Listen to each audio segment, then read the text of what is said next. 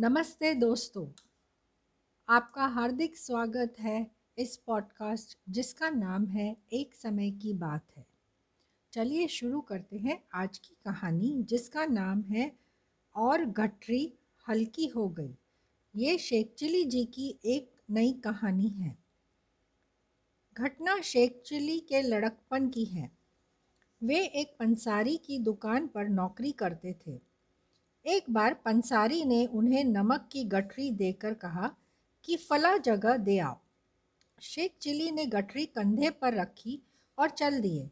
जिस रास्ते से वे जा रहे थे, उस रास्ते पर एक नदी पड़ती थी, जिसकी पुलिया से गुजर कर रास्ता पार करना पड़ता था।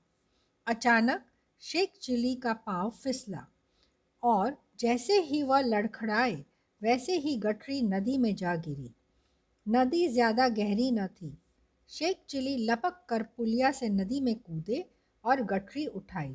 तो यह देखकर हैरान हो गए कि गठरी का वज़न हल्का हो गया था। वह इस बात को नहीं जानते थे कि गठरी के पानी में गिरने जा, गिर जाने से काफ़ी नमक उसमें घुल गया था। तब शेख चिली बड़े खुश हुए। गठरी लेकर वापस मालिक के पास पहुँचे उसे सारा किस्सा सुनाया।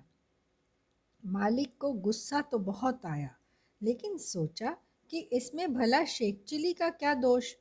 यही सोचकर उसने शेख जी को माफ़ कर दिया।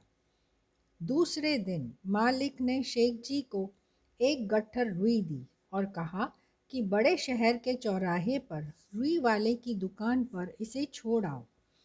वह स्थान भी नदी के उस पार था। शेख जी जब पुलिया से गुजरने लगे तो सोचा कि वैसे तो ये गट्ठर हल्का ही है, लेकिन क्यों ना थोड़ा और हल्का कर लूँ?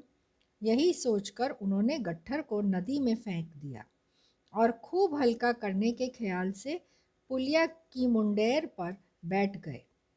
काफ़ी समय गुजर गया तो उन्होंने सोचा कि चलो, अब गट्ठर उठाकर चल, चला जाए। वे नदी में उतरे और लगे गट्ठर उठाने। मगर रुई का वह गट्ठर उनसे हिलाए नहीं हिला, क्योंकि इस बीच रुई इतना पानी सोख चुकी थी कि शेख जी से गट्ठर तो क्या उठता, वे तो उसे हिला भी नहीं पाए। शेख जी ने सोचा कि कोई बात नहीं, आज फिर मालिक को जाकर बोल देंगे कि गट्ठर पानी में गिर गया। आज फिर शेख जी दुकान पर पहुँचे और गट्ठर नदी में गिरने की बात बताई। अब मालिक समझ गए कि इस मूर्ख ने वज़न कम करने के चक्कर में आज रुई का गट्ठर जानबूझकर फेंका है। बस फिर क्या था? मालिक ने शेख जी को एक लात जमाई और नौकरी से बाहर निकाल दिया। तो दोस्तों, आशा करती हूँ कि आपको यह कहानी बहुत अच्छी लगी होगी। फिर मिलेंगे जल्द ही एक नई कहानी के साथ। Happy listening